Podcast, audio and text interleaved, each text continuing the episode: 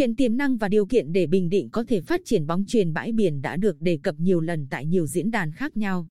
Tuy nhiên, đến nay số lượng người tham gia môn chơi này hiện vẫn còn khá khiêm tốn, hoặc có chơi cũng được vận hành theo luật riêng, có thể mỗi bên 5 hay 6 người chứ không phải hai người như quy định.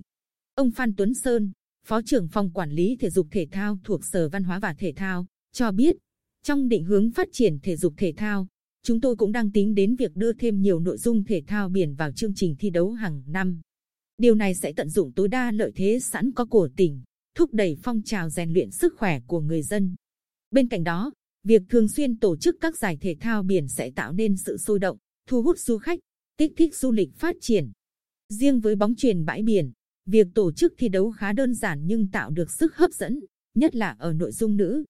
Dự kiến ở Đại hội Thể dục Thể thao toàn tỉnh năm 2021 sẽ đưa bóng truyền bãi biển vào danh sách các môn thi đấu.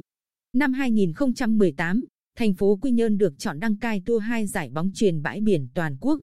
Ở giải đấu đó, đơn vị chủ nhà không có đội bóng tham gia, nhưng trước đó, Bình Định từng có đội dự giải khu vực và đạt thành tích tốt.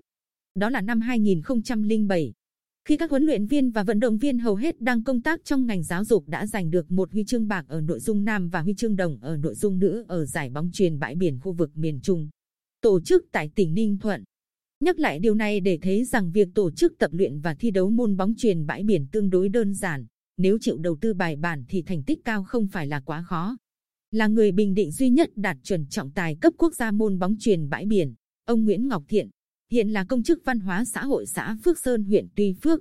Từng nhiều năm tham gia điều hành các giải bóng truyền bãi biển cấp quốc gia, quốc tế.